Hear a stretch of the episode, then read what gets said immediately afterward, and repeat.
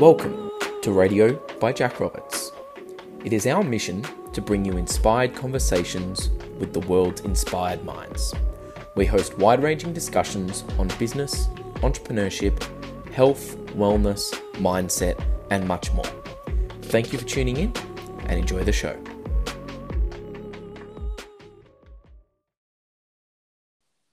Trav Bell, welcome to radio.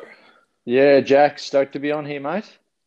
It's been a really, really beautiful uh, Melbourne morning. Uh, we just realised we probably could have been sitting down and recording this in, in person mm. down there in uh, the lovely Surf Coast. Yeah, uh, yeah. I don't know if you guys are allowed down here yet, are you? It, yes, you are. At the time of this just. recording, you're allowed outside the the Ring of Fire or the Ring of Steel or whatever they called it. but um, no, I'm down here in Ocean Grove and I'm currently looking out about 400 meters away from the surf. And uh, as a surfer, mate, you appreciate it. it's actually going off. So it is good. Beautiful day for it. Um, give us the uh, give us the elevator pitch. What's the 30 second or the three minute Trav Bell story? Well, the elevator pitch, I'm not going to pitch anything as such. Um, I guess I can only explain what I've been doing. And that is, I've been running around the world as the bucketlistguy.com for the last 10 years.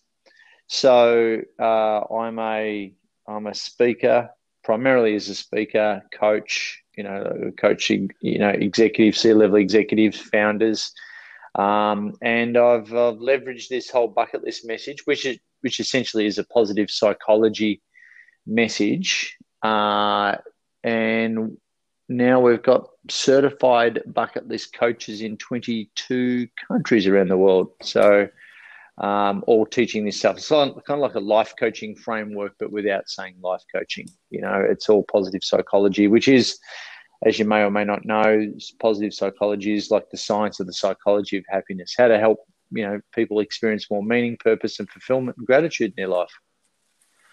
Incredible. I heard. Um, who was I listening to the other day? Uh, might have been David Goggins or someone like that, and he said, "What we're chasing in this life is emotions." And it was a really when I heard someone put it like that, I was like, you know what, sort of right. Very simplistic, but um, at the end of the day, uh, our whole world is lived inside the uh, inside the four walls of our head, and if things aren't going well in there, um, and I guess you don't have the right framework, makes everything else a lot tougher. Yeah, I mean, it, it, you know, you've probably heard it before. Jack is uh, the most expensive real estate in the world. And I know that you've got the real estate background. The most expensive real estate in the world is that seven inches between your ears. Hundred percent. And are you investing in it? Um, a lot of people don't. So, are you continually putting deposits into that into that uh, piece of real estate? One of the things I find really interesting, um, and I was having a conversation on another podcast the, the other day, um, and I was speaking to this lovely lady about reading books for the first time or, or the second time, um, and the different things that you pick up as you're going through. Say you read a book the first time, you go, "It's absolutely amazing, I love that," mm. and then you go through it the second time and you take away a whole heap of different learnings. Mm. Um, I think that comes back to what you're saying about putting deposits in the bank as well. Is at one point you need to deposit X, and another point you need to deposit Y. Yeah. Um, obviously, you got to be putting the, the right information through because you know in in whatever wherever the gaps are in your life, whether it be relationship, wealth, business, career, family, health, whatever it is, you, you've got to be putting in uh, you, you got to be putting the right information, not just about investing and, and putting stupid information in there. It's got to be smart information. And that's the, we live in a world of infobesity. We're all suffering from infobesity now. You don't know who the, the quote unquote gurus are. You don't know who's the, you know, who's just got a slick marketing campaign versus the real, the real deal kind of mentors, coaches, uh, I guess experts in the areas that we need those gaps filled. So it's hard to decipher in this day and age who's the real deal and who's not. So getting that right information, I think, is um, yeah. Look, it can be costly and it can be uh, can be time. Um, you know, it takes up a lot of time. So yeah, it, but but I think people need to invest more. You know, they need to I, I, I was saying it yesterday actually on a podcast. is the hardest thing to ask when you're growing and when you want to grow, when you want to close those gaps, especially in business. The hardest thing to ask in business is that simple phrase Can you please help me? Um, because of ego, we don't we don't ask it enough. I think that it's funny every time I do a podcast, right? And obviously, you've got a, a completely fresh perspective. There's always these little elements that, that tie in. I sat down with Jonathan Hallinan probably at the start of COVID 19, who um, at the time he was 116 on the AFR Rich list. I think he slid a little bit this year back to maybe 160 or something like that. But um, let's just say he's in probably one of the top top 250 business performers in the country. Mm. Um, and he and he spoke about vulnerability um, in the boardroom being one of the greatest strengths yeah. that people can um, the people can possess. Yeah. And he goes, the people that he takes with him through um, his business are the ones that put their hand up and say, Jonathan, I don't understand. Yeah. Jonathan, uh, you know, can you help me with this? Yeah. Rather than having the bravado and sitting there and pretending like they know what's going on and then not being able to perform. Mm. He will actually reward the people that put their hand up and are willing to look a little bit silly in the short term to be able to execute on a strategy long term. Hundred percent. You know, uh, I think, um, yeah, it's the people that say, "I know, I know, I know." After every little piece of advice or coaching or, or in it, you know, they say, "I know, I know, I know." That that just completely like shut. I shut down when people do that, and and it's like, all right, next. What do you think the what do you think the percentage is of people that engage in you know some kind of coaching or mentoring, but them actually themselves are probably not coachable? Um, no, I think that's a paradox what you just said because people actually don't engage coaches and they don't read books and they don't go to seminars and events and get into coaching programs and that sort of thing if there's no admittance of of uh, and drop of ego where they if they're saying they know it all then they're not they're not engaging. They're not they're not getting coaches. You know one of the things um, that psychologists will say that 50% of the problem solved 50% of a problem uh, of a problem is solved when a person actually puts up their hand raises the white flag and actually pays a coach or pays a therapist or pays to go to that program, there's an admittance that no, I don't know all the information and I need help. And that's that's mm. that's acceptance. Acceptance um, and the analysis of that acceptance is the first step to change. Otherwise, you, uh, otherwise, you know the the whole thing. Uh, and I like what Tony Robbins does. Actually, he says, whatever you do, you know, like people who go to his seminars, you know, people who've gone to his seminars are already people have come to my seminars and they're already they're already changing. You know, they already want to change. No one's forcing it down their throats because they they bought the ticket, right? And he said, whatever you do, don't go home after this four days. He says this right at the uh, uh, at the tail end of Unleash the Power Within, which is his most common program. And he said, whatever you do, don't go home and tell everyone how how it was you know, don't try and go and sell it to them. Don't go and try. Don't go and say you, you know, you should live like this. You must. You need to. You should. You you know, like like you should all over them because because they're not in a place of where they want to change. So that's just going to come across as hyped personal development, um, motivated. You, you know, like, and people just go, oh, go away. You know, too much it's only until a person actually t- spins it around and says, you know what, I want to go and I'm going to, because if you're going to force someone to, to, to go through change, to grow or to get coaching, um, they're going to be resistant right, right out of the blocks, right? I think it's very, it's a very interesting point.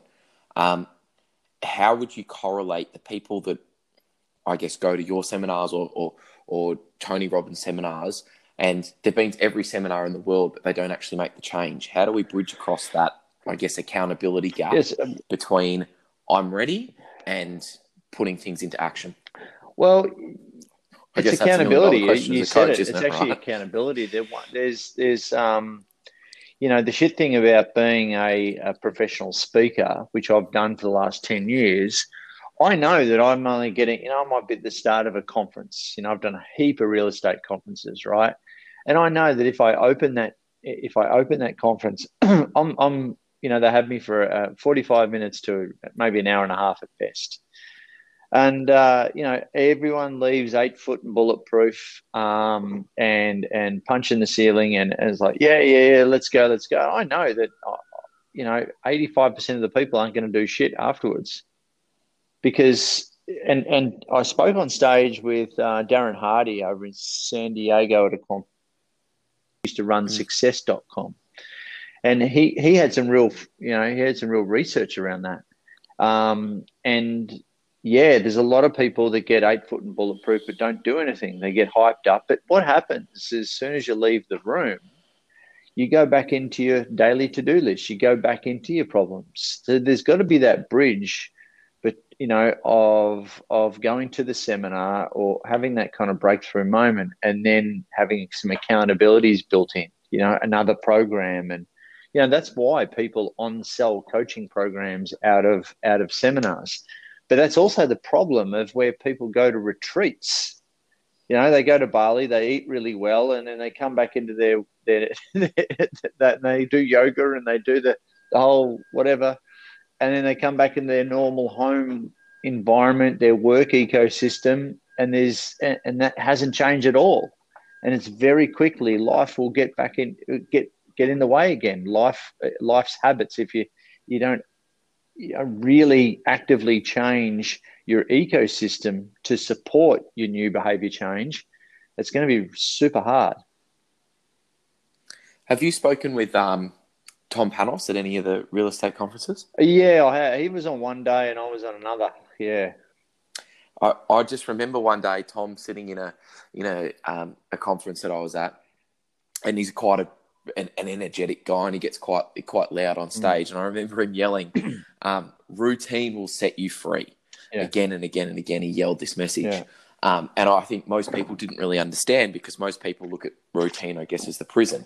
No. But what he's really talking about is once you leave that conference, right, and you go back into your normal routine and you don't build out a routine that builds that success for yeah. you, you actually, even though you feel like it's easy and it's nice and it's warm, that routine's actually the prison, and the one that looks difficult is actually the one that will set you free.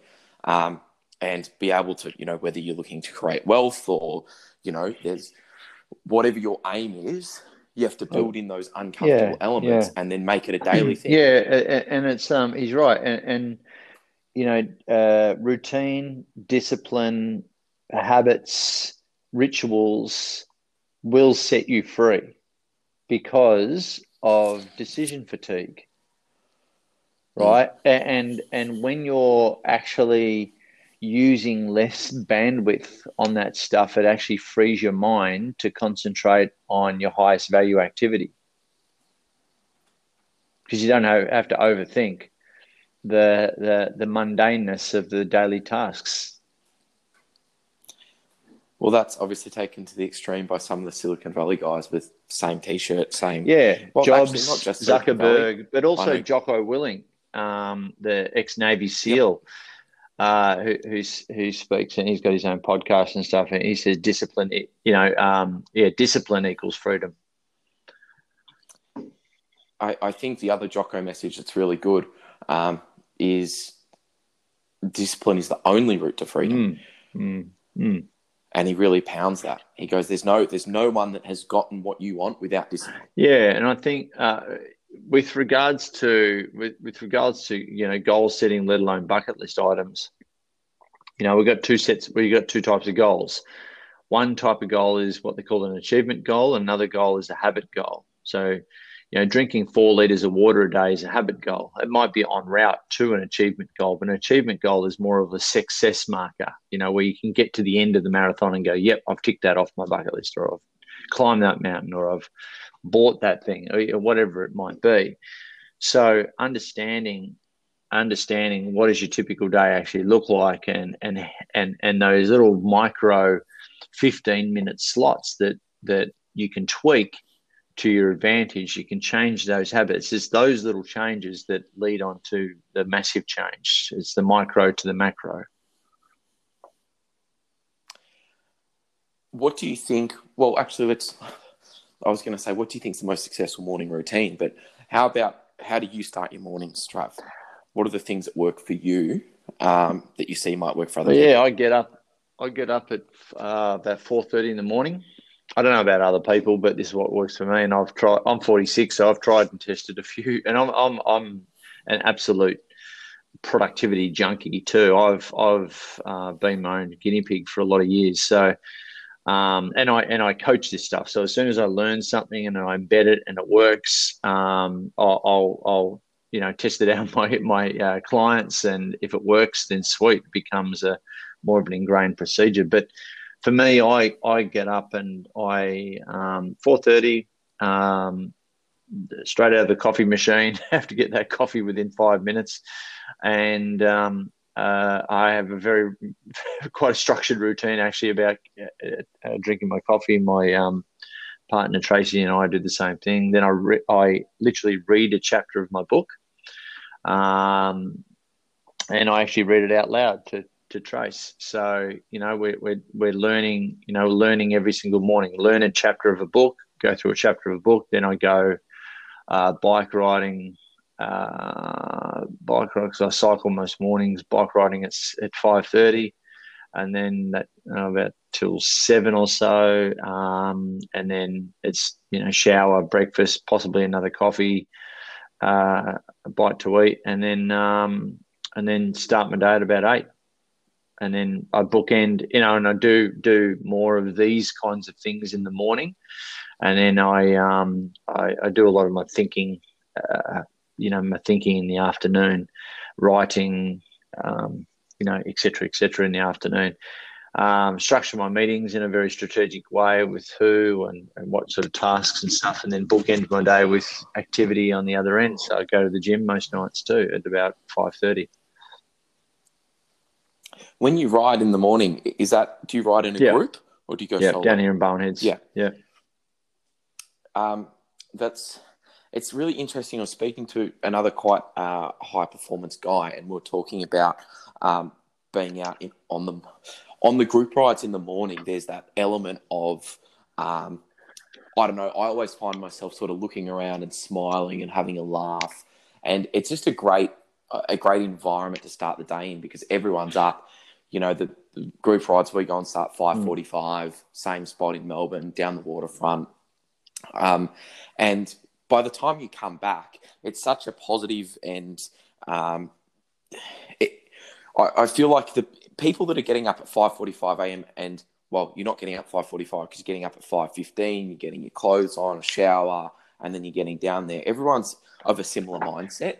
You're there to do something that not many other people are doing in the morning.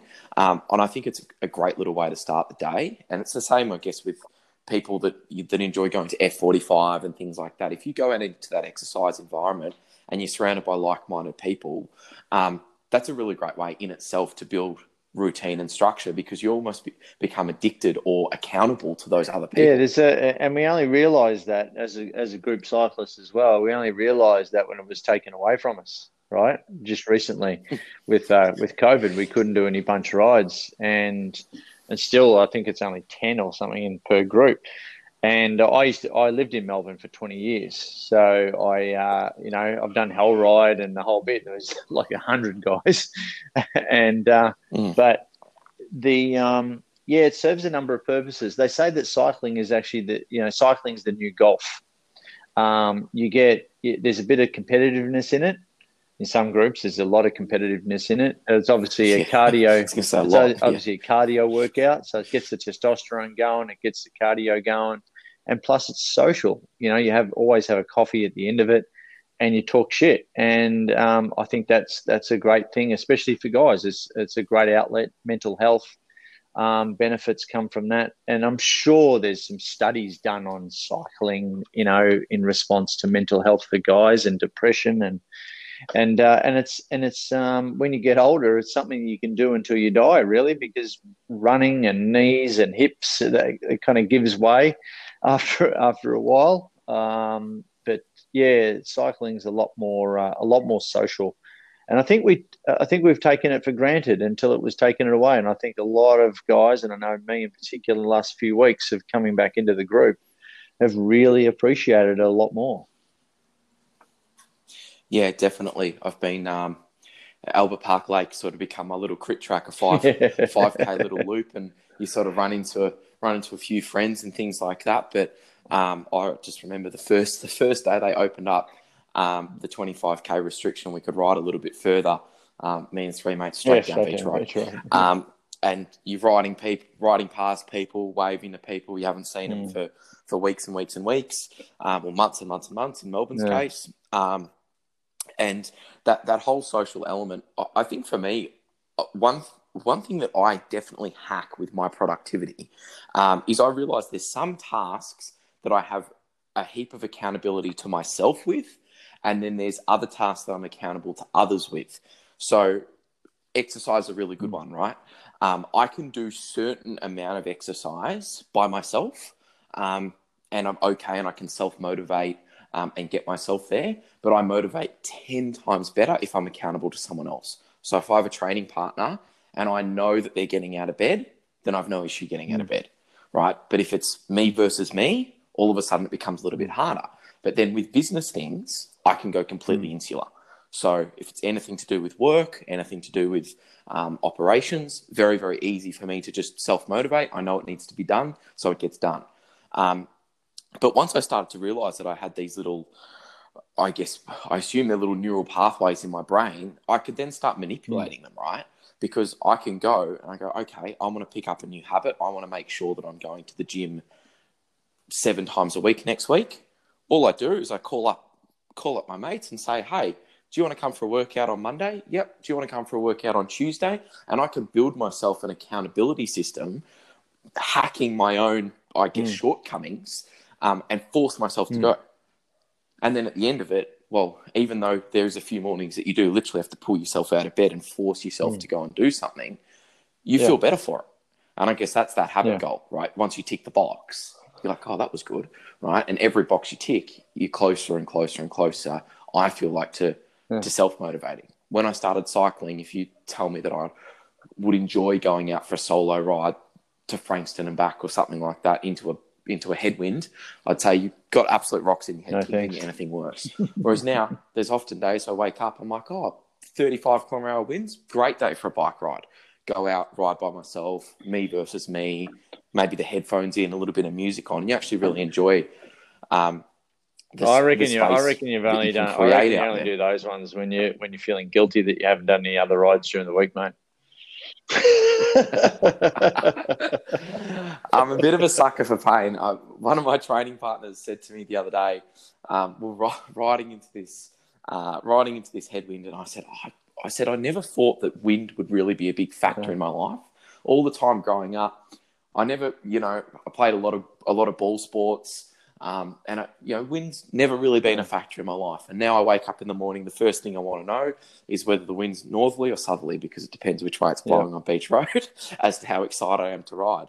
And he said to me, and this, this one got me really good. He goes, Oh, you know why Lance Armstrong was so strong? I said, Why? And he goes, Oh, Texas is the third windiest oh, state in America. I said, oh, that's a good point. And every time, every time I see the forecast and it's above 25 kilometers an hour, you tap into Lance. God, Lance Armstrong, Lance Armstrong would have rode. Um, and then you get out there and you hate you yeah. hate the decision. But it's that's actually a, a, really good analogy, right? Because when I started out, I never would have done those things because they're hard and it's difficult. But because I'd built those, those success routines and I'd had those good experiences riding in groups and riding with friends, and now I know I can do it, I'm disproportionately more likely to go out yeah. and do it by myself. There you go. Um, so let's go back to the bucket list. Why did you choose the bucket list as, as an analogy? Is it because the metaphor is so powerful? People know exactly um, exactly where you're going. No, no, it's not a metaphor, man. I, someone called me the bucket list guy, and it stuck. Um, so about ten years ago, uh, I put on a see my I guess my history is uh, I've grown up as a surfer, surf life, you know, surf life saving swimmer down here in Ocean Grove. Always a jock, good at sport. Uh, then went and did a phys ed degree, third year uni, early 90s, I started this thing called personal fitness training. And there was only a handful of us in Melbourne. So I'm I'm I'm old. I'm 46. I'm 47. Shit, there you go. 47. So I was one of the first sort of first, first personal trainers running around Melbourne back in the day, uh, before there was this big industry. And uh, I I that was my first business. So I started personal training. Then one client grew into a, a chain of personal training studios around Australia. Tens of thousands of clients later, nearly two, uh, over two million personal trainers. Um, no, sorry, per, over two million personal training sessions. Um, I did that over twenty years. I was the first to franchise personal training in Australia, and um, but then I went through a bit of a, a a breakdown before breakthrough moment, I guess. Um, and I had some, there was some toxic people in my life and in business, some legal stuff going on. It all resulted in a bit of a downward spiral, and I found myself going through depression. And uh, I mean, I look at my depression compared to other people's, mine was quite mild, but it was, you know, your own reality. But um, instead of going on heavy sort of antidepressants, uh, so I didn't want to live my life like a zombie, I um, forced myself to go into personal training, uh, sorry, personal development events. So it was, um, you know, I went and studied life coaching, NLP, positive psychology. If you put on a course back then, I would have bought it and ran to the back of the room. And uh, for about a year and a half, I did all did everything that you could, and I always loved helping people. And it wasn't until a friend of mine at the time said, "Hey, why don't you teach this stuff?" And so I, I did, and that was like the big domino that I, on reflection now, had to push over in my life. So I put on a talk. Um, compared to what I do now, because I've done a TEDx talk, I've spoken all around the world. I'm a what they call a CSP, a Certified Speaking Professional, which is this globally recognized certification. Uh, you know, I've been involved in that speaking world for a lot of years. And um, compared to what I do now, back then, it was shit my first seminar, I nearly had to pay the 40 people to come to that seminar. And I packaged in everything that I'd known and everything that I'd learnt. And uh, about halfway through, I started sharing. This is 10 years ago. So I started sharing my list to do before I die. I always had one written down since I was 18. A lot of people didn't know that about me. And I started sharing it, and it, and it fired everyone up. And um, then at the end of it, uh, and I realised I was the only freak in the room who had one of these lists actually written. So I, uh, it inspired the group, and then at the end of it, Joe, one of the participants, said, "How's the list list to do before you die stuff? It's really fired everyone up. Um, it, it's like a bucket list. You're like the bucket list guy." And I went, "Ping!" Light bulb moment. Went home and registered the bucketlistguy.com, and I've been doing that ever since. And I was on the on the Google machine at the time and I'm like, oh, who's like the king? Who's like the Mac Daddy of bucket lists in the world? Oh, look, no one. So I literally called myself the world's number one bucket list expert, and I've been that ever since. And no, it's no one has taken incredible. That, no one has taken that crown from me. But that I've I've I've mentored and coached a lot of other speakers in my time, and a lot of other thought leaders. And you know people coaches who want to break through. And and i've uh, the, the most common piece of advice that i give them is you know pick a highway then pick a lane and then own the lane. Um, and that's what i've done. You know if you google motivate if you go uh, you know google motivational speakers or inspirational speakers you'll see a, a litany of them same with you know leadership speakers mm. even real estate speakers to a certain extent and you've got heaps. Yep. Um, but what's that one niche? What's that one niche, as we say in Australia, um, that that that separates you from them? Um, what's that one unicorn? What's that online superhero that you can be?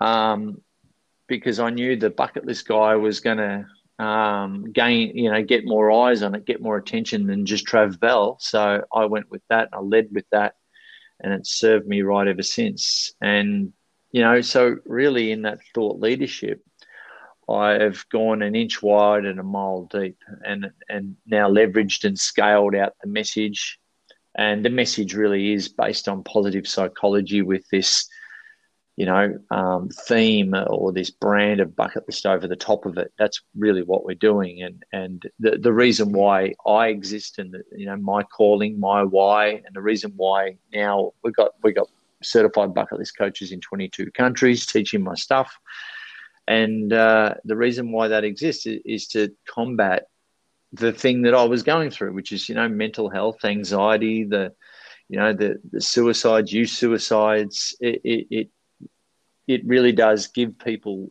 tangible tools to be able to self manage instead of going on, you know, antidepressants. Um, there's a place for that. Don't get me wrong. This is not, you know, instead of, but these are another set of tools. These personal development tools, as you know, need to be out there in the world, but they, I think they're being sold wrong.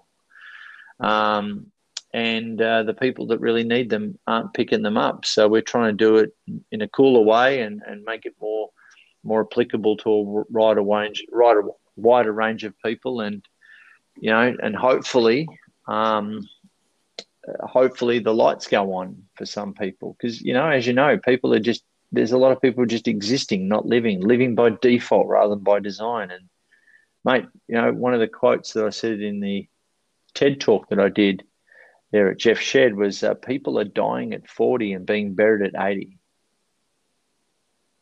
So you know, I love helping people wake up before they get given a use by date. It's interesting because one of the things I said um, to someone the other day um, is I said, I'm actively trying to avoid a yeah. midlife crisis. And they said, What do you mean by that? I said, Well, I woke up when I was 23, 24, and I realized that things weren't quite going exactly the direction I wanted them to go. So I tried to fix that, and then I tried to think about it in the context of the next hundred years, and make sure that we didn't end up in that yeah. pinch point again. Um, and I think that once you, but I know for me is it's I just have this constant expansion mindset. So you know, always looking at it and going, is there more we could be doing? Is there you know more experiences? Is there more things that we haven't um, that we haven't explored? And typically with with self development, the answer is always yes. There's always a book you haven't read. There's always you know another school of thought, and then obviously the science is constantly changing as well around psychology. So um, you can always go back and find something else and do something else better. Um, and I, I, know definitely for me, and well, some of the psychology research would suggest as well, that in life that actually creates the positive uh, positive reinforcement that people need to keep going. Um, and the more the more you can find things to pull yourself forward. You talked about that first domino, right? As soon as that the dominoes start rolling, all of a sudden that's the same with the positive emotion. You get the system right, and of course, there's always going to be little sidetracks and things that go wrong. Um, but the better you get at hmm. pushing over dominoes, the easier it is to get yeah, uh, um, how old are you? 25. Have you got kids? Have you got a mortgage? No kids. I have uh, a few mortgages. add, add all that. Like, like, um, this is, you know, like, it's funny. Um, like, when you get north of 40, it starts, this shit really hits home. and, uh, mm. and you get kids and you become, you know, become kind of like everyone else to a certain extent and and then and then you kind of you know that's why I say people are dying at 40 and being buried at 80 there's a lot of people that just sort of give up pushing the envelope. So whatever you do mate like keep keep the dream alive. Keep growing. Keep keep being the leader that you are. And uh, keep practicing what you preach. Because there's a lot of people that have the theory but don't put into practice especially over years and years and years beyond 40 because there's real, you know, at, at 40, that's I think why we call it a midlife crisis because because you know there becomes this fork in the road, and you can really see it. I'm 47. You can really, I can really see it in my mates. There's a lot of mates that have just gone, yeah, there you go. I've got the mortgage, I've got the kids, got the job, I guess, or the business, and and I, I and I'm and I'm done. It's like, yeah, but um, you know, what else? What else? What else? And there's other people that are just like, nah, I'm going to use it as a midlife awakening. You know, and hopefully it doesn't take a divorce or something traumatic or dramatic to happen to you or a loved one for you to um, for your cage to be rattled for you to wake up, but there is a distinct fork in the road. And um, it's something to look forward to, mate. But uh, it's, but you really do see it, you know. And and uh, I talk about this with a lot of people, and um, yeah, and, and it's it's um, disheartening because and, and the thing is something's wrong because you know those depression stats and those suicide stats and and everything that I just mentioned, they're all mostly happening in um, especially in a lot of guys from forty and above, and so something's broken. You know that that that mundaneness that we're all or that that life that we're all seeking. There's something wrong you know, I'm not going to say I'm, I've got all the answers, but I, I'm doing my bit to to uh, help people mm. stop living by default and live by design. Let, let's start to live and not just exist, like I said before. Um, and this might be absolutely the stuff that I teach. Um, you know, might be just icing on the cake for some, but it might be an absolute game changer for others. It just depends. You know, I'm not the last thing you want to do as a coach, and I know you're sort of new to this world, but whatever you do, don't presuppose that you know a person's life and what they need. That's one thing you do not do as a coach. You do not, um, you do not say to a person, "You should, you must, you have to, you need to." That's programs of necessity. It's programs of comparison. Most people will just go, "Fuck off! You don't know my situation." So all we do as coaches is offer another perspective. All right. We don't tell a person how to live. I, that, that's too presumptuous. All right. Just because it's worked for me does not mean it's going to work for you. And it's too presumptuous to, to impart my model of the world that is better than everyone else's, um, or that is uh, that I that you should do what I'm doing. No, no, we've got to unearth what's going on. We've got to unearth where the gaps are and then offer offer a smorgasbord of, of ideas which they can pick up and, and, and test and measure. I guess it's about uh, the approach that I always think about, and this is something that um, I take from business and, and even when I'm doing coaching as well now, um, is you want to be a practitioner, right? So when you go to a, when you go to a hospital, and you're like, oh, listen, my leg hurts or whatever's broken, it hurts. The doctor doesn't just put you down and go, oh yeah, I had a broken exactly. leg once, and this is what we did. No, they put you in, they just, uh, they run Ask some, tests, some questions. They okay, this is what could be happening.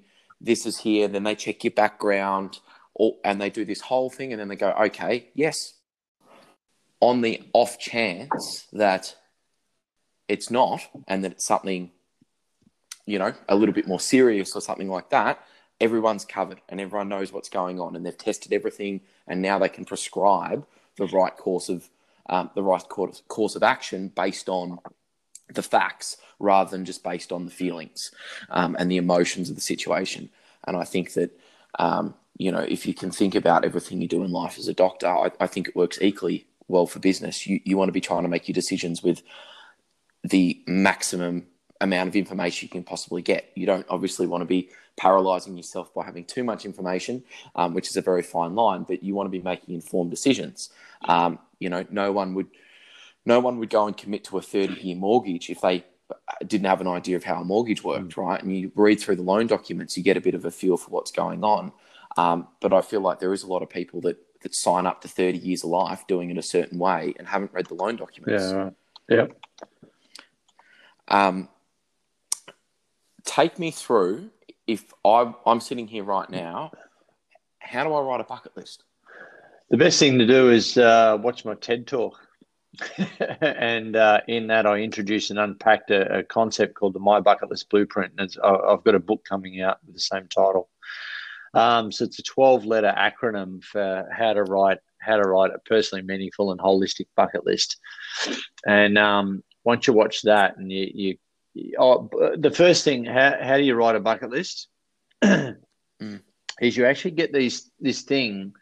I know it's very archaic, very analog. It's called a pen and a paper, and a lot of people don't even write down their goals, let alone bucket list. So, so start with yeah. that. Get off your phone and think. take time out of your life to work on your life, watch the TED talk, and then and then go for it. Um, and that'll that'll help you write a uh, an expansive and holistic bucket list. So it's not just about travel; it's all about the the the uh, uh, things that you want to learn through the people that you want to meet, the ultimate challenges, the fears that you that you want to overcome. Um, you know the the legacies, the kind acts for others that you want to do in this lifetime, and go after. Then write it down. Send it to me. Once you've done it, listeners, Jack. Once you've done it, once you've written it down, you got to email it to me, trav at thebucketlistguy.com and I've got special bucket list superpowers. I can make some of that stuff come to fruition. So you need to do that. That's my accountability piece. And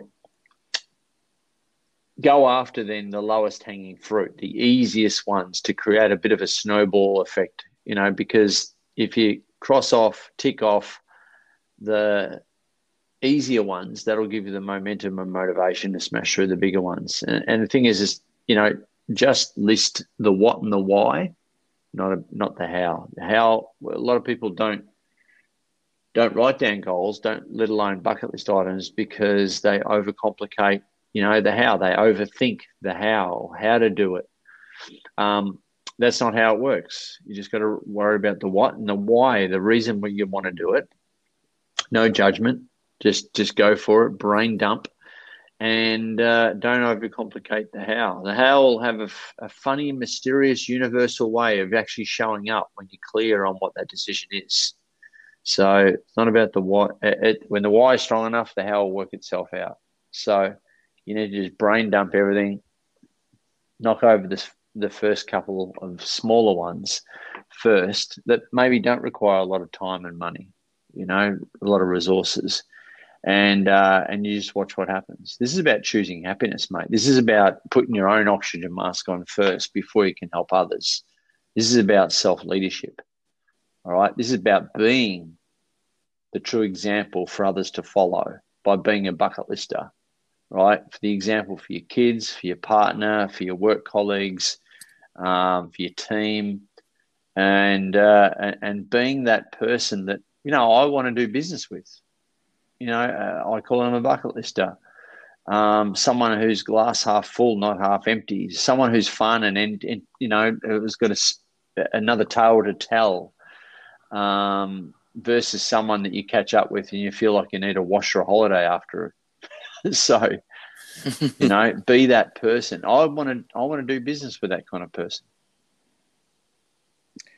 What do you think the biggest blockage is people run into when they sit down for the first time? Like you say, most fear of failure. Barely write uh, uh, fear of failure. Yep. I don't want to disappoint myself, so I again, so I won't even write this stuff down. Mm. And also fear of success well, is actually the same, the same core. just about to ask because if I get, yeah. if I uh, and and remembering that this has got nothing to do with your business, so I say a bucket list is a tangible life plan where our business plan or our career plan need to fit into it needs to fit into our life plan, not be the other way around. So this is really bringing home the work to live principle. You know, the reason the reason we go into business or the reason we we you know develop a you know get a career a job uh, that that vehicle should produce two things and two things only, and that is to produce the the the cash flow and also the time flow to allow us to do the shit that we want to do in life, right? Double bonus if you actually love what you do and it's hitting your values, which is your internal rule book, and you actually like what you do on a day to day basis and you're of service to the community and you're doing good. I mean, that's that's uh, kind of like the holy grail, right? I think that's the holy grail. And there's a lot of, what is it, 87% of people who, who go to work every day in America are what they call disengaged. That's 87, nearly 90% yep. of people in America who work to just go paycheck to paycheck and they're waiting for waiting for retirement. You know, they're disengaged. They're just a, kind of feel that they're a number. And the one I like to use is people. A lot of people they they say that they want a career, right? People sit down, they say, "Oh, it'd be particularly young people. I'd be really great to have a career." Right? And the thing that people forget is most people don't have a career. Most people have a job, and that's about as far as it goes. There's very, very few people on this planet. We're 87% disengaged. So let's take the other, um, the other half of that statistic. 13. Half statistic. but you got 13% of that, 13% of your whole workforce in America, they have a career. Yeah. They have something that seems to have either progression or a, a higher purpose or something they enjoy doing. The rest of the people, they got a Mm. job. Doesn't matter whether it's at Goldman Sachs or Mm. at McDonald's, Mm. it's a job.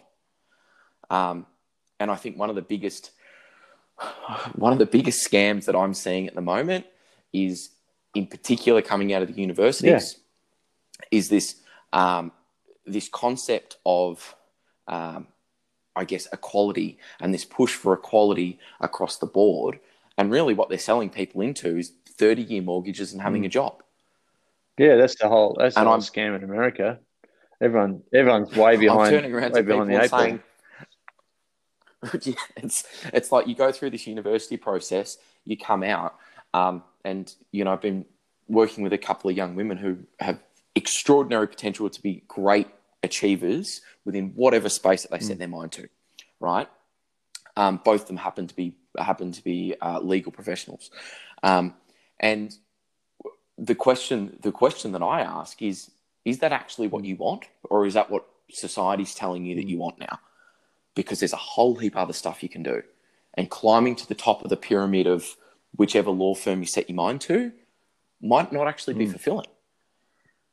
And just because people have done that for the last couple of hundred years, um, and people seem to be happy, and obviously, I guess I think one of the things as well with our media is we take the we take the extreme cases. So the partner at Goldman Sachs that loves his job, but we very, very, very infrequently um, shine the spotlight on the uh, on the guy that's been there for six months, is completely burnt out, hates it, and decides he never wants to be an investment banker Yeah. ever again.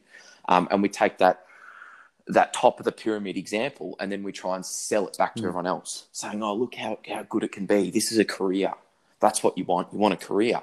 And then people get there, and what happens? They wake up. I think they either have the quarter life crisis, so they finish uni, they're all excited, they go out into the workforce, and then they're sitting there, they're working, and then they go, "Oh, hang on, this isn't what I was Mm. promised." Or even worse, I, th- I guess it's that that fork in the road you talk about. Forty is you get in and you're doing well, and everyone's supporting you. The business might be supporting you as well because you're very good. You might be productive. You might be a big fee writer, um, and then all of a sudden you realize, oh, hang on, oh, is this all it's cracked up to be? Because I'm getting pretty close to the top now at 40, and it don't feel all that all that much different Mm. from the bottom. And I think that's the biggest the biggest thing that's being sold at the moment is in in everyone in in us trying to make everyone equal. We're actually selling people into these jobs and into these things that I guess traditionally, well, you know, traditionally men went to work and, and women were at home looking after children, were, were caregivers, right? Now we're trying to sell everyone into going to work. Like, I'm not sure if that's really the solution. Yeah, well, people are uh, people are changing. The current stats is people are changing careers, or should I say, maybe jobs or careers, um, fifteen times in their working life now. And five years ago, five maybe eight years ago, it used to be seven times. So people are chopping and changing a lot more, which is shit for culture within a company, and shit for loyalty. Um, and uh, but we live in a more of a uh, a contracted world these days rather than employed world too. And now, especially with COVID, um, we live in a more remote work team world too. So the game has changed. People are chopping and changing, um, and so that, that and that's one of the biggest challenges, you know, within business these days is maintaining that sense of culture and that loyalty and that sense of belonging. I guess uh, in a a, a, somewhat of a separated separated environment you know a separated kind of ecosystem so it's been really interesting. Over the last three years i've i've battled with that myself. I reckon i'm onto something good now is setting up a remote work team to run bucket list coach. And so i've got employees or should i say team members who work with me not for me um, in one to in five different countries. And and yeah, thanks to technology, they can all we can all come together. Um, but we haven't got any big head office that we can all high five and hug it out in. um, and I think those days are, are, are sorely missed by some people um, and and welcomed by others.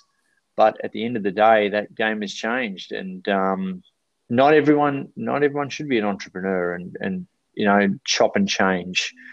Uh, I, I, don't think a lot of people are built for that. Um, some people, most people, should I say, love certainty versus uncertainty.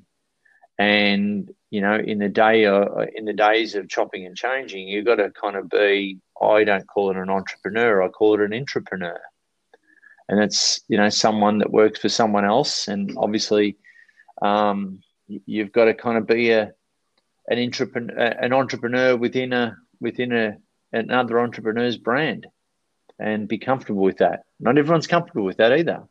So it's a kind of it's been very disrupted. Mm. Do you think the disruption in, in, the workplace has is contributing to these um, mental health statistics that we're seeing? No, that's that's um, it's a compounded effect. Um, the mental health statistics. I'm no expert on it, but um, the the mental health statistics. It's a combination. We've even got this thing called the loneliness epidemic now, and the loneliness epidemic is uh, the adverse effect of social media. So I was about to do a talk actually before COVID in March uh, to 700 people at uh, PhD students, people connected to RMIT University there in Melbourne. And it was actually on the loneliness epidemic. I'd done some leadership stuff for their um, uh, for their community uh, last year, and uh, they wanted me back to talk about this loneliness epidemic. So I dug into it more and more and more uh, to find that this is the adverse effect of social media. We are connected more, supposedly online, but we're more disconnected like never before. And it's having a really ill effect. So you, you look at it's a good question, Jack, because you I think it's that plus um, divorces. You know that that one in two ends in divorce. So it leaves a lot of guys and a lot of people out on the limb. Um, broken families has a has a, a big part to play in that. Um, i think just the, the the busyness of life just creates unnecessary anxiety. Um, and a lot of people have we, just too many too many things going on. It's it's pretty hard to spin all you know keep all those plates spinning in life. And then you throw in a you know throw in the the maybe toxicity of other people. You throw in the media. Oh my god don't even get me started. But the media you throw that in there. Like well, i went through depression. The first thing I, the, one of the first things that i that i did was switch off the fucking news. You just think about it right you, it's amazing how good the oh, world dude, is when you, you, don't watch the news. You, you, you know, a typical day, you start, you know, traditionally you start the news and then you start the day with news, you end the day with the news, whether it's on TV, and a lot of people just religiously watch it. Um, and they go, oh, yeah, the news is stupid. But then, you know, it's getting through our cr- critical decision making, logical brain faculty, um, and it unconsciously gets in there. So, so you start the day and end the day with with pretty much bad news. No wonder we're all fucking depressed. You know, switch off the news and and then um, do something about your distraction. Uh, the extension, the distractor, which is uh, you know, um, switch off. Oh yeah, switch off notifications on your phone. That really helps too. So you're not getting yep. pinged by everything. And see, the, the shit thing about social media and where it's really contributed is we're all comparing our behind the scenes footage with someone else's highlights reel. That's that's what leads to a lot of anxiety and and depression and and this loneliness and so look uh, and I think oh god you could talk about food you could talk about all sorts of you know things that contribute to contribute to this but um, the stats ain't getting any better. Where you know, through this whole bucket list and our, our coaches around the world, this is beyond me now. Um, is we want to change that narrative. We want to change the conversation as good as we possibly can, as good as I possibly can in my lifetime, so that uh, it gives some gives some people to really self manage out of out of where they're at. It's obviously an enormous task, um, and I guess it's one that can be a little bit daunting when you look at when you look at it from a global perspective, because it's definitely not going to get easier um, as the rest of the world tries to catch up with the Western world as well, particularly as far as you know maybe the poor food choices, and then um, you know there'll be increased internet access and all of these things. The problems we're going to we see in our society now, we're starting to see emerging, Yeah. are only going to multiply. Um, as, as India comes online, and then as you know, Africa's inevitably next. Well, you know, Um, like I- I'm, I'm, if I'm stupid enough to call myself the world's number one bucket list expert, I'm stupid enough to have a crack at this while I can. Fuck it. So, so at the end of the day, mate, you know, like you, you know, when you're a speaker and when you when you can leverage and scale a business, well, why not have a crack at a big problem? Like, why not have a big vision? Bugger it. That was something I was going to ask you. This might be a little bit of a selfish question, but one of the things that I've been struggling with lately, right, is the interplay. So I read Tim Tim Ferriss's Four Hour Work Week Yep. probably like five six years ago. Book changed my life. That was the reason I stopped watching the news. Um, all of a sudden, I was like, "Geez, this is really really good." Um, Well, there you go. Hang on. The Hang on. greater fun fact. is fun fact. I- when Tim Ferriss came to town, Mm. I um, I uh, I had lunch with him. Yeah, yeah, it was on my bucket list to meet him, and I had lunch with him. Yeah, cool guy too. Really cool guy. Not a wanker, super super smart. Not guy. a Still one of my favorite podcasts. uh, which is what you love. Yeah, well, I, and and that's you know you Hmm. touched on toxic people before.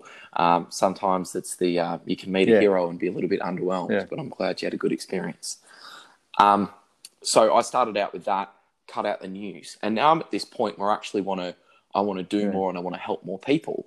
Um, and I see a lot of a, a lot of uh, I guess political division in our society, um, and um, it's very hard to engage with people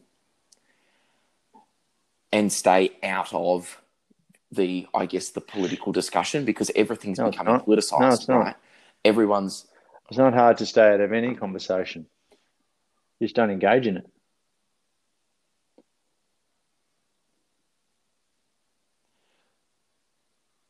You know what I mean? You there? Yeah, yeah. I do. Just don't- Yeah, I'm thinking. Yeah, you made, mate, me, you made I me mean, think about uh, it. Yeah. I'm talking about my dad here Um, too, because he, he wants to whinge and bitch about everything going on in life, you know, and the government and the you know. But I'm like, all right, cool. Well, you know what? I've got to I've got to uh, go in a five minutes. So um, so anyway, um, what I and then just change the topic. Why give it ban- Why give it bandwidth? Uh, yeah. Why Why let it enter your what? Why let it Why let it enter your world if you don't want it?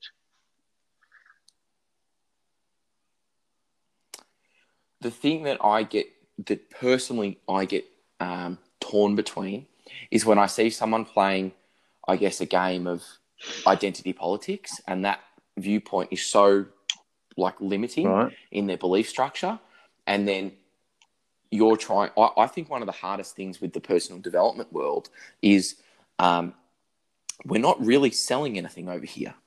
Like you're not trying to sell someone something. You're just saying, "Hey, look at these things. You might want to consider them."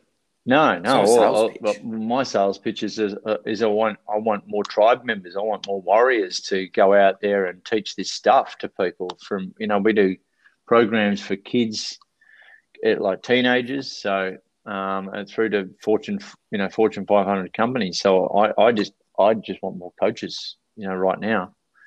Um, that's that's so it can spread this message more and more because it's helped a shitload of people over the last ten years.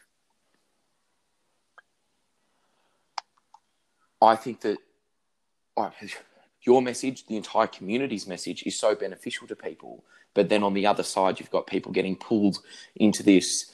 Um, I guess that you know you've got things like critical race theory, intersectionalism, um, and they're looking at all these. Never heard of those. What is that? saying, Oh, this is the. Okay, so um, basically, okay, so take something like Intersect- intersectional what'd you call it? feminism, right? which is intersexual feminism. intersectional feminism. What it is is a theory that comes out of a whole heap of, um, I have to say this, Paul. I don't particularly Right. agree with these schools of thought. Um, I don't believe that gender studies is a. I don't think it's real science. Mm. Um, so our universities are um, becoming increasingly divided between people that are performing what I What do you re- what do you really want to So say? you know, physics, What do you really want to physics, say? Biology, chemistry, all of these things. Well, just say that. Mate. Yeah, I think they're full of shit. Um, so I've I've read a lot of these papers, and I and I think I think they are full of shit. Um, but basically, they they've come up with this theory of all the ways that you could possibly be oppressed, right, by society. Because everyone, there's only two things in society, according to intersectional What's and critical, critical the- what's theory, critical theory? um, based. Critical theory, but pretty simplistically, critical theory is Right. that does that power dynamic. and there's uh, you're either Right. an oppressor or you're oppressed, and that's it. So our whole society is built on Right. power dynamics, right? Mm. Um, and that and that's it. So there's no one trying to help anyone. If you know Trav Bell's not trying to help Jack Roberts, Mm. Jack Roberts isn't trying Mm. to help Trav Bell. There's no helping. You're, you know, you with 47 years experience, you're Mm. you're the Right. oppressor, and I'm the oppressed, right? In this dynamic, which is not how I view the world, and I don't think it's. I, I think it's a very toxic way to view the world, right? Because you get into this constant thing of looking at everyone as as a power dynamic, and I don't think that's the way the world works. I, that's just my personal experience. There's also, um, you know, a couple of hundred thousand uh, papers written on this. This whole country's you know, some run. other very, well, very this whole people. whole It's just country's run on case. dictatorships and, and communism. So you know, it, it, it's not a new thing. Yeah, so that's basically the, the, the assumption from from critical theory is that you're either you know you're either an oppressor or you're oppressed, and from there all of these factors impact on your life, and basically it just becomes a whole a, a really sad and miserable story of saying oh these are all the reasons why I can't do something. So intersectionalism is is the lap over between all of the factors that might uh, contribute to you being oppressed. So, for example, if you are an African American woman um, that is born in a low so, low so, socioeconomic um, area, and you also happened to you also happen to identify um, as lesbian, um, they're all of you now have these uh, basically exclusive traits that mean that you're more oppressed than um, me as a someone born in a low socioeconomic family, but um, as yeah, a white you get you get better privileges. Okay, so in So I, I have better privileges, and therefore, right, I have a better chance of making it. Absolutely, but I don't like to disenfranchise the mindset of someone else by saying, I, I the way I look at the world is if you were born in, you know, in social housing in America as an African American uh, woman, and Oprah Winfrey isn't on your wall as the epitome of everything that you can be, then you're not, you haven't set well, the the bar right high the, the right education hasn't Because if been there's- hasn't been if there's- you know forthcoming to that person because yeah, I was about to give the example of Oprah. You know, that's all well and good, but um, I Yeah. think yeah, uh, like like you can you can read into the So where I theories. you can you can look at is- you know look at all this stuff and, and then choose to uh, choose to read into it deeper and let it let it let it affect you, or just get on with it, mate. Yeah, I think that's interesting. It's almost um, a friend of mine always says, "Oh, I don't try and convince people." He's got a very a, a very specific view on the world.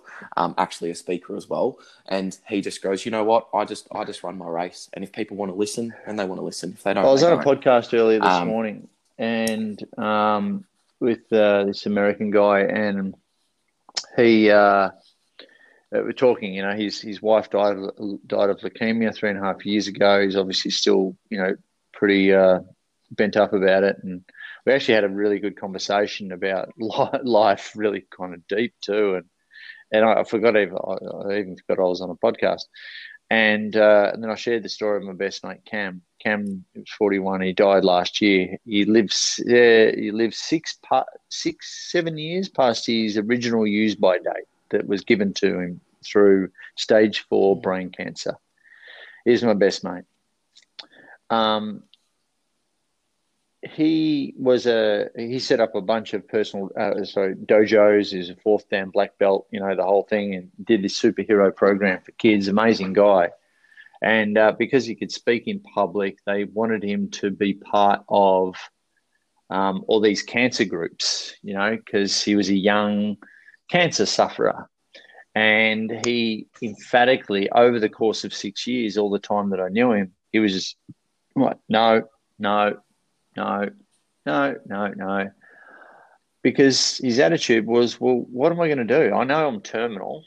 Um, what am I going to do? Sit around and talk to other other people about problems that we all know what the outcome is going to be? Like, like I, I by by actually being in that environment and actually being in those rooms, I'm just reminding myself, and it's a pity party. Or, you know, or, or, or not even mm. say yes, not even go into those rooms. He never went into one, by the way. And he just got on with his bucket list. He just got on with actually living his life. So he chose not to be around that information, not to be around that ecosystem and those people, and didn't even pick up the book, so to speak and just got and, and just made a decision, the line in the sand, you know, um, not to deny there's a problem, not to be a victim, not to use excuses, but get on with completely ownish, uh, owning owning the information that comes into your into your mind, into your peripheral vision, um, being responsible and being accountable to yourself and playing above the line and and and and just fully embracing what you've got left and just full on choosing to not be the bitch of someone else's agenda. Mm. I completely There you go. That. I think it's a very powerful that's way why to live when your you mention these theories, I've got no idea what they are and don't want to know. Mm. Yeah, it's interesting. You know, it, it's funny, and every time I, I hear someone speak about it like this, it really um, it's very black it and me a white. lot of It's very black and I think white. And I sometimes- think I think being around personal development, there's a lot of coaches that are full of shit, mate. You know, there's a lot of coaches that just don't practice what they preach.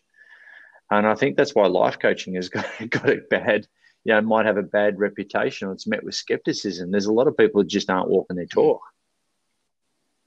Go follow the people that are walking their talk. Go and follow the people that aren't full of shit. And you might have to do some digging on them um, and, and model what they're doing and model, you know, model those kind of leaders. And I think um, that's the, that's the fastest path to this. But go don't model just coaches. Go and model the Oprahs. Go and you know go and model the people that you that you emulate or do you want to at least be like. You know, like look at Tim Ferriss. I modeled a lot of what he, what, you know, his life, and he's very open with a lot of his information. So it's not not hard to work out how the guy thinks. So you reckon, all right, if I mapped a little bit of that into my life, do you reckon I might be able to think the same? Yep, bang, look at that. It happened. Yeah. it seems it's funny because everything you said seems so um, true and, and, and practical, Um, and and, you save it and, practical because it's, it'll probably save you ten years of your fucking life. yeah. But uh, like for me to think that there's a whole bunch of people out there that just think that th- those that kind of thinking and that kind of skill set isn't available to them. Okay, so um, I'll that, give you that I'll, boggles I'll- my mind, and that's give where an draws example. me into that political discussion because you're like, how can you believe that this works for everyone else Yeah, on the planet yeah. that's done this has been successful, Yeah. right? And I can give them a thousand examples. Yet they'll turn around and say, "Oh, but because I'm Oh, oppressed by A, B, and C, it's not going to work." for Fucking me. hell! Look, look. The, no the thing is, you know, You and know? I- I've done a lot of uh, coaching around around, uh, you know, in, in particular relationships. Um, look, a person can go through. Um, a, a person can be raped as a kid. You know, be molested by a pedophile, right? And this is, I, I, I'm sorry, but I, I just go there, um, right? And come out of it okay but someone else can be just looked at funny and be fucked up for life. It's the meaning that we place on top of it, each circumstance is what actually, you know, what we need to, uh, you know, really consider here. There's some people that go through absolute shit and they come out all right. And there's other people that, that get a Mm. tiny knock and, uh, oh, the, you know, the world's against me that's all in the eye of the beholder. And I think I think the missing piece is is that education, getting around the right people. You know, um, getting that, you know, uh, and unsubscribing and saying no to the things that actually, you know, come into your field of vision. For instance, if you, oh, you can do this with any client, you go, all right, where's, I'll do it with you, Jack. Where's a gap in your life? You know, where, where's where's an area of your life that you need you, you think you need, need to uh, close on, need to be better in? Um, I think I could be, I think more twenty percent more productive. Okay, so is productivity an area yeah. area of your life or not, or is that just you can be more productive in health, wealth, lifestyle? You know, like give me an area: wealth, relationships, you know, I'd, health. Yeah, I'd uh, say well. Yeah, so I'd say I'd say business wise, right, I do business. a lot, but so in terms of your business, um, um, uh, what we're going to work out is okay. So out of out of 10, 10 being you know you, you, the best version of that for yourself, where where are you at on that one to ten scale?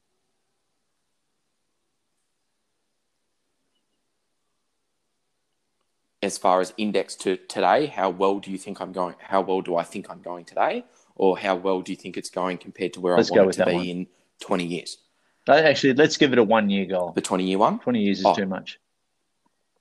Oh, a one, a one year goal? I'd probably say. Right, cool. I'd probably say eight. Like it's definitely not bad, but it's that little bit extra that uh, I, uh, I don't want to hear it. You're an eight. Why am I doing this? Why am I wasting cool. my time doing that? Now, uh, if you're an eight out of 10. All right. Who would be the best role model um, to give you that guidance to close that gap? If you could have lunch with them, you could sit down with them. If they, you know, if they could give you all the resources, you could be mentored by them. Who would that person be? One person. All of the resources. Who is who is a who, who would you love to get advice from? That you know um, to close that gap?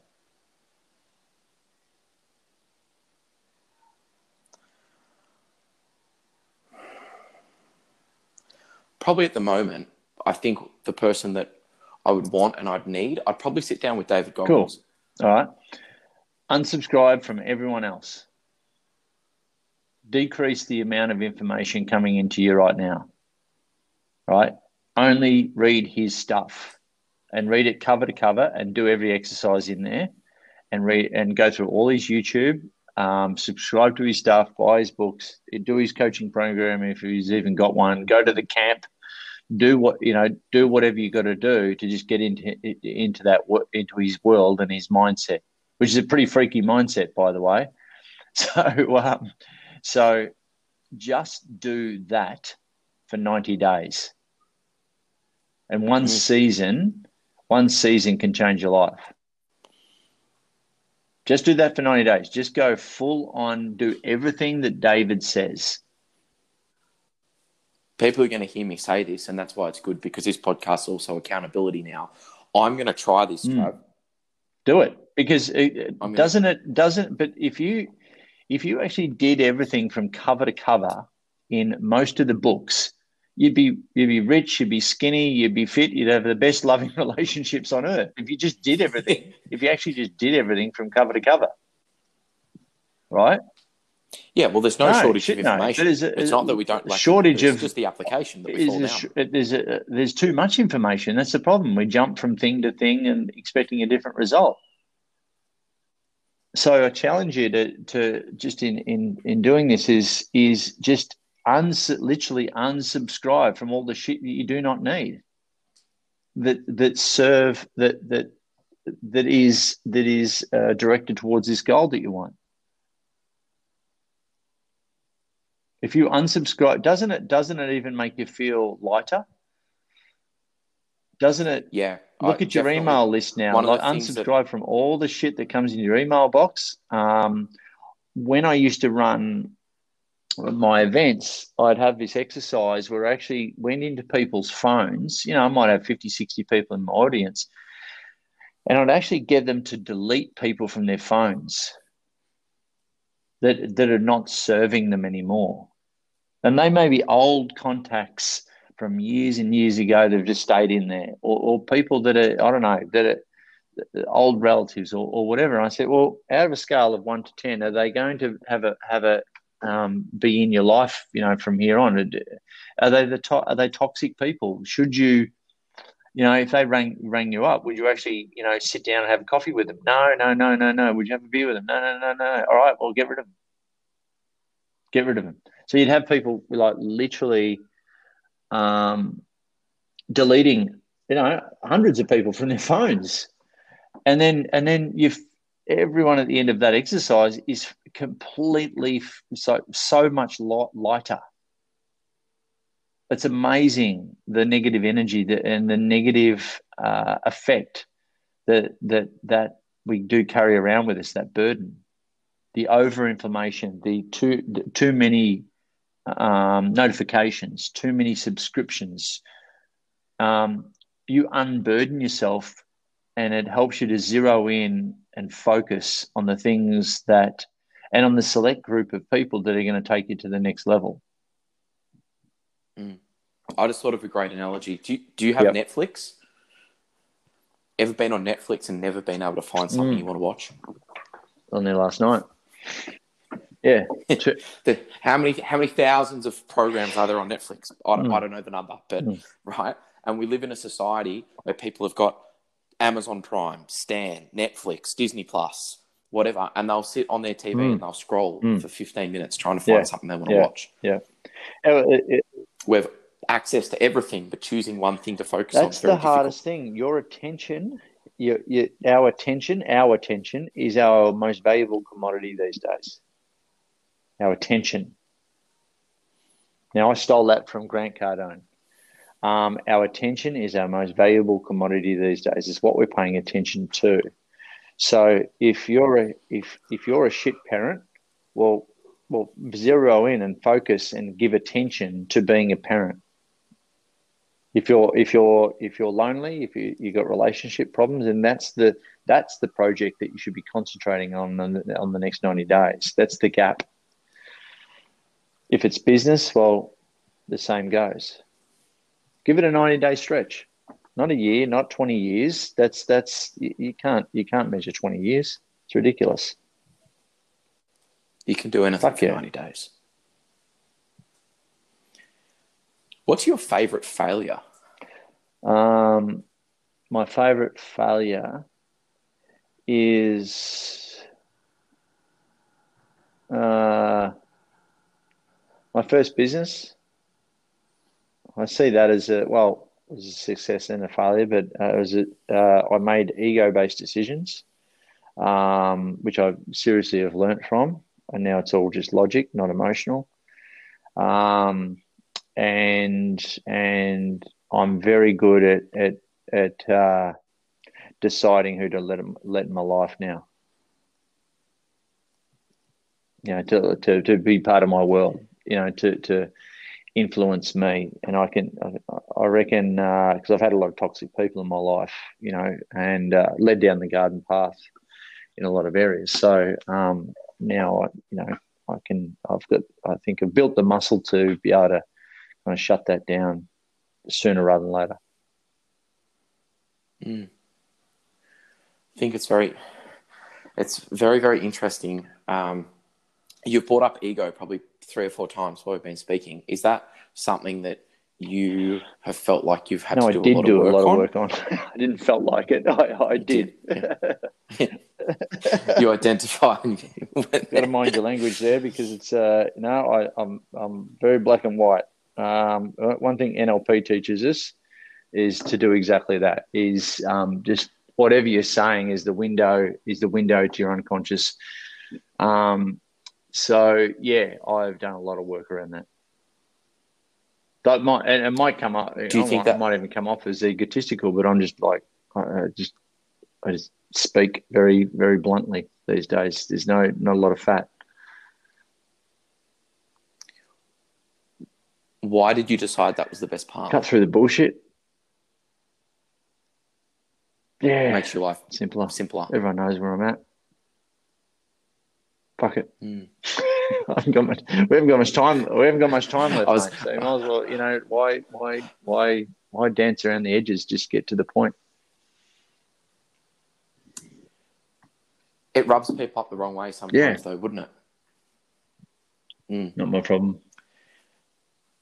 Yeah. How do how do you remedy that? Because I reckon that's probably something that a lot of people run into. Is that there's so much grey in the world, and, and so many people live in the grey. And when you meet people that are black and white, I, I've been accused of being too Mm. black and white before, um, and it's confronting Mm. for people. Well, there are, it's confr- it's I- only conf- it's only confronting. Here's the thing: it's only confronting to people because they're they're projecting their own insecurities.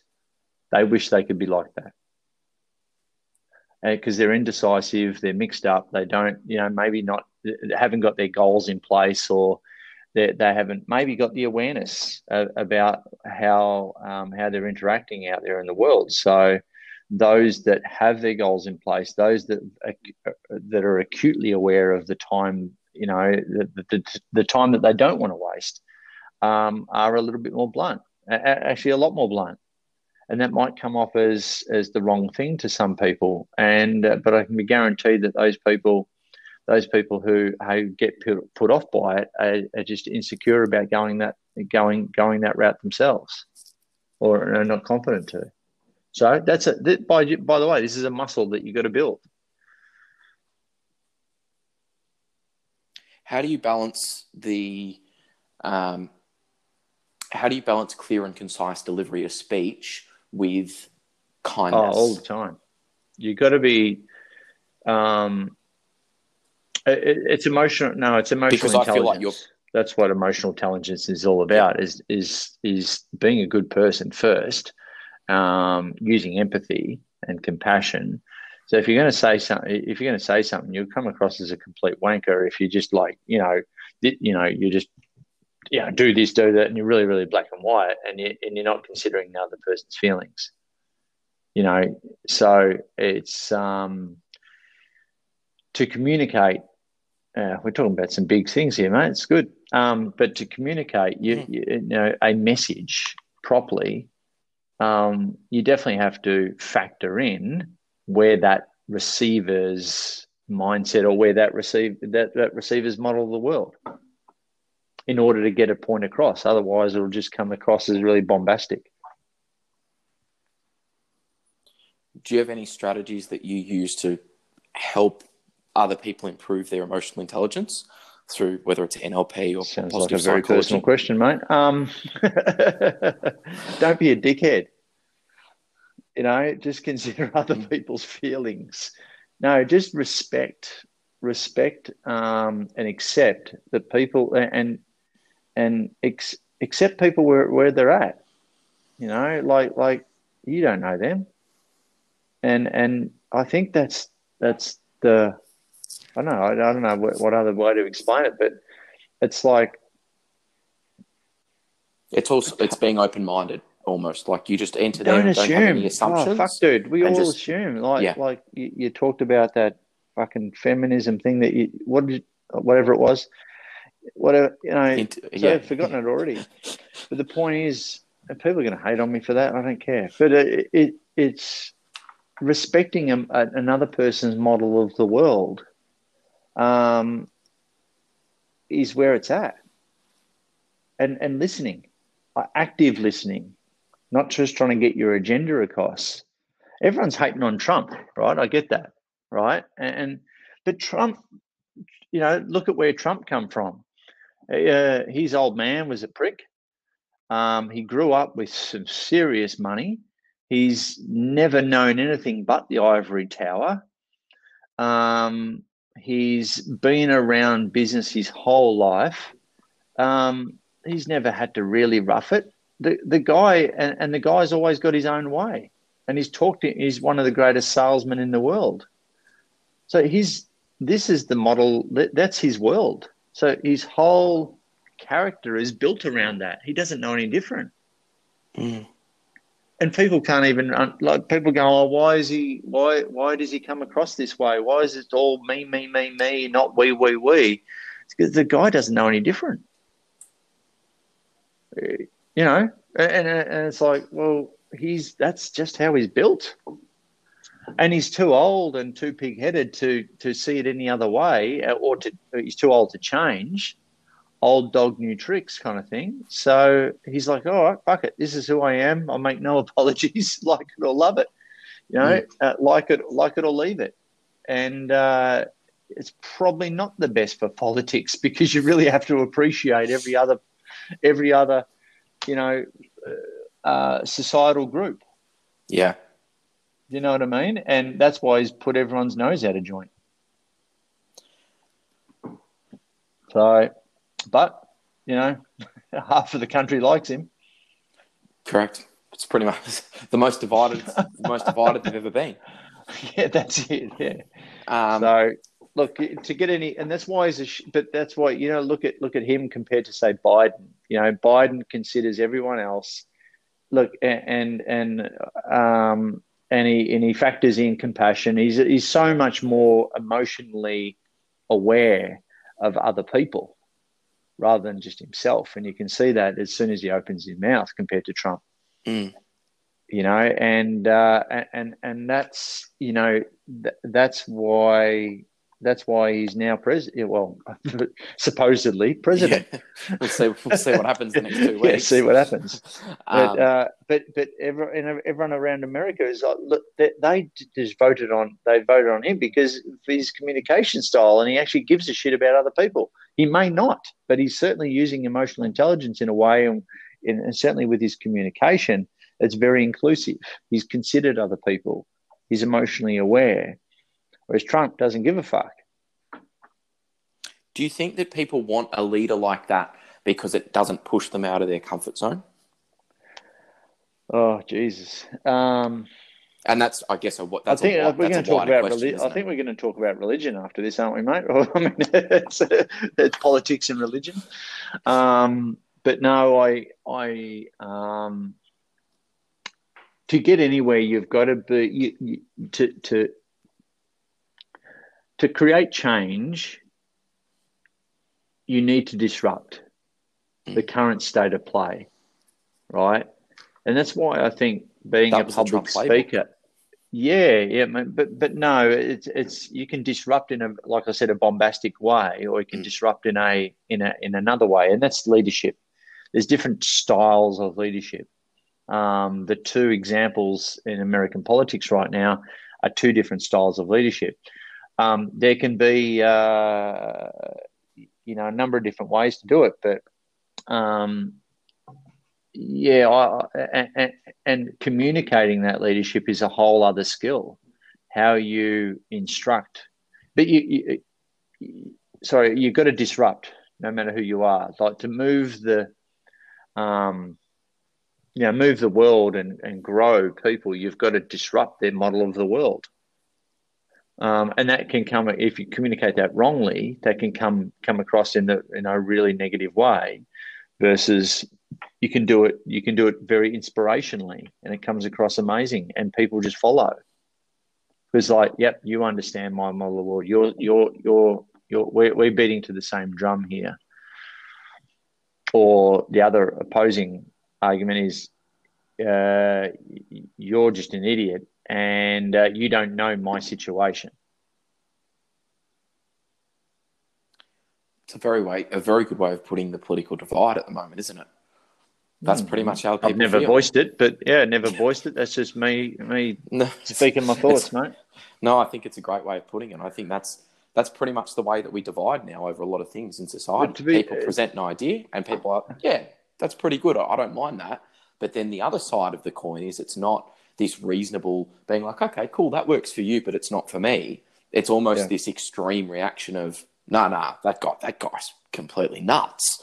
He's out of his mind. They could be saying the um, same. They could be saying exactly the same idea, right?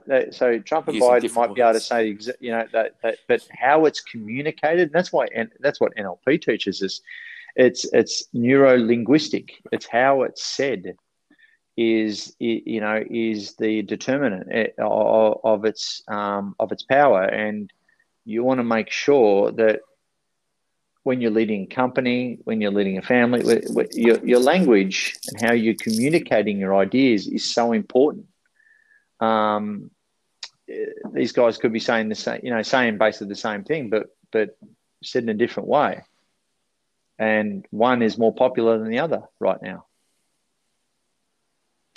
Do you think these skill sets around communication, things like that, are something that probably could be taught more widely or should be taught more widely? Uh, take the word probably out of it and say uh, yes, they need to be taught from a young age, as does entrepreneurial skills, as does sales skills, and and public speaking skills. If you ask me, is that part of you expanding your coaching as well? How you were saying you want more, you want more coaches, so you can start taking these messages, NLP, things like that, to a, a wider and wider audience. No, no. You know, first of all, and this is, comes back to that emotional intelligence. First of all, what we look for in our in our coaches um, is uh, is they've got to have a heart for helping others first, because you can't teach compassion. It's pretty hard to teach compassion, um, and then we can teach them communication of that passion on top of that. That's that's the easy part, and getting them out of their own way in terms of shyness, maybe, or public speaking skills. We can teach those skills, but we you can't teach personality and passion. Mm.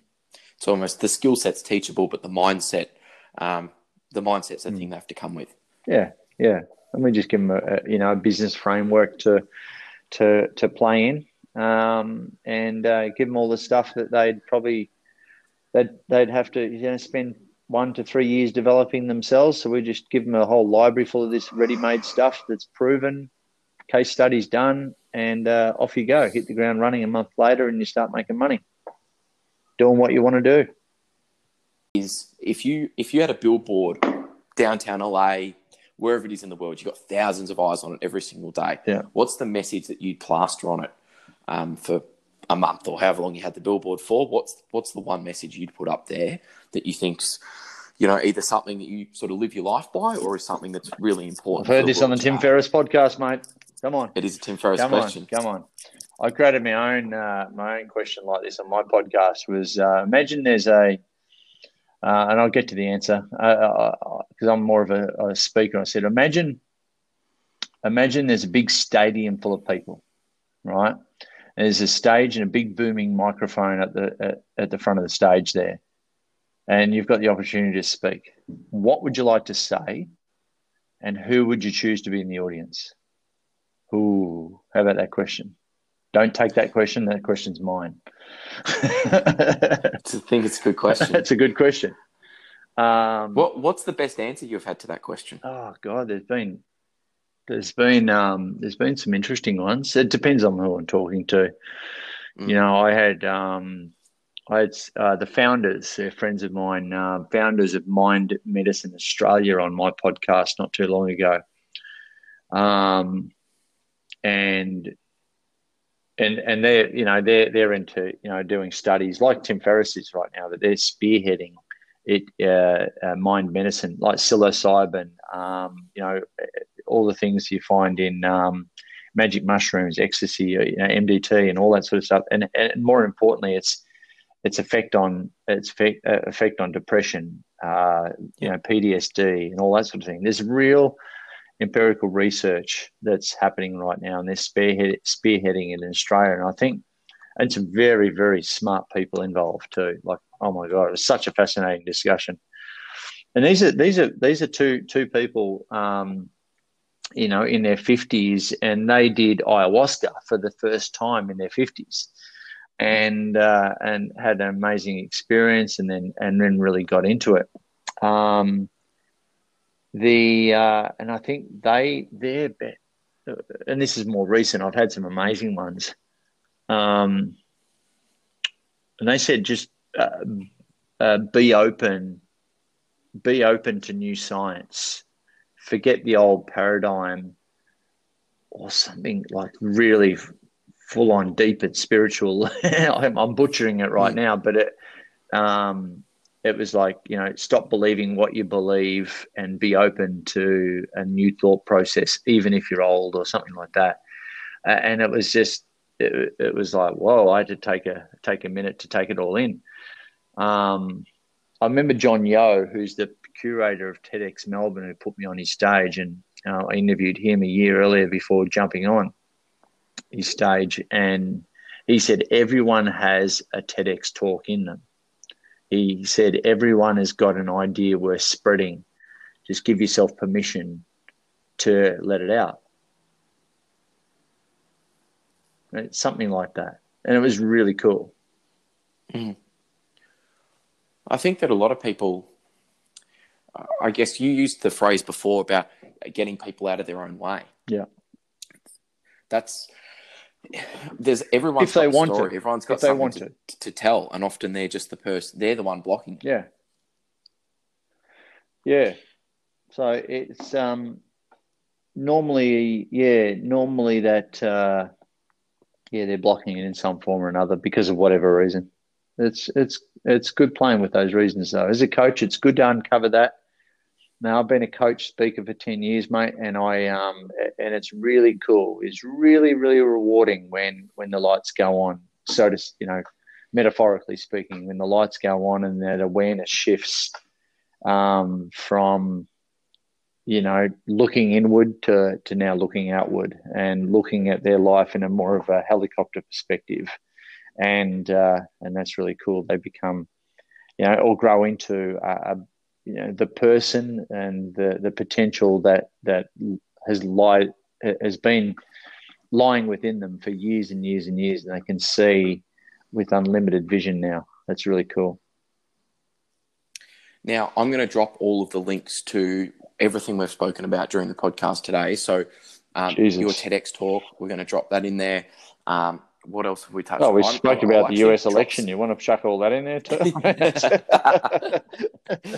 I'll, I'll definitely include some links to the psilocybin research um, and and MDMA assisted psychotherapy for people Yeah, that it's interesting. there might be someone, you know, there might be someone that's listening to this that loves the mindset stuff Hmm. Um, that we've sort of spoken about. And if that's you, I highly encourage getting out there and, and exploring that world of self improvement and development and learning. Um, but for the people out there that might be struggling a little bit more um, and, you know, have tried some of the things clinically and they haven't worked, um, there is ongoing trials with use of MDMA and assisted psychotherapy. So Yeah. you take a, a clinical dose of MDMA and you sit with a, um, a, a psychiatrist and you work through things. And the, the studies are incredible for PTSD. Yeah. I know psilocybin's having um, similar effects with um, with depression and things like that. So I'll include some of that that stuff. I know Tim Ferriss is, is doing some work with John Hopkins at the moment and some other great um, medical facilities better yet, the US. better yet, mate, go and do it yourself. See what happens. Pretty out there stuff. Yeah, I, I- I think it's one of those things that um, it's such a powerful. Uh, evidently, it's becoming a powerful tool because we're seeing it in, in the clinical, um, i- in the clinical trials. But making sure that people have the right, right people there sitting next to them to guide them through, because I reckon that some of these ayahuasca experiences and, and things like that might uh, might shatter people's realities, and then you actually need someone maybe to help you piece things back together. Yeah, you do. Um, That's pretty, that's pretty full on stuff. When you do it, when you do it So- in the right, right environment, yeah. but I th- yeah, I think like a, a, a great place to start is to look into some of the research. So I'll include some of that stuff as well. Um, obviously, I'll go back and comb through and see if there's anything we mentioned in here um, that that needs to be linked to. Um, if people want to engage with you, Trav, um, as far as your programs, or maybe they're considering becoming a coach, things like that, where's the best place to find you and, and find all of your content? Yeah, look, I'm. Uh, thanks, mate. It's been a really uh, uh, uh, uh, an all-encompassing chat. This one. thanks, thanks for the opportunity. I've spoken about some stuff I've never spoken about before, and I might, never speak about again. Um, but uh, but at the end of the day, you know, people can check me out at uh, thebucketlistguy.com if they want to become a, you know, suss out how to how to become a bucket list coach. Um, we run webinars every week, and uh, we do a bit of a show and tell on there, and then you can decide from there. But that's at bucketlistcoach.com forward slash webinars. Or uh, probably do my best work on uh, Instagram these days is uh, the uh, sorry, what is it? Bucketlistguy.travbell. If you put in bucket list guy somewhere, you'll probably find me. There you go. Beautiful. I'll link to all those as well for everyone. It's been so great chatting, Trav. I'm glad that we've got some original content out of you as well, some things that no one else will ever hear again. Yeah, yeah. Um, I'm, I'm normally doing my stock standard answers, mate, but I, you know, uh, very rarely, very, very, very rarely do I talk about some of the stuff that we've just talked about. So, uh, thanks for the conversation, buddy. That's all right. Thank you. It's been an absolute pleasure, and I'll speak Cheers, soon. Mate. Thank you for tuning in to Radio by Jack Roberts. We look forward to bringing you another episode next Monday at 7 pm Australian Eastern Standard Time. Until then, you can always subscribe on Apple Podcasts, Spotify, Anchor, or anywhere you get your podcasts. If you'd like to keep up to date with radio, you can find us on Instagram or Facebook at Radio by Jack Roberts. You can keep in touch with me on Instagram at JackRoberts8 or just type in Jack Roberts on LinkedIn.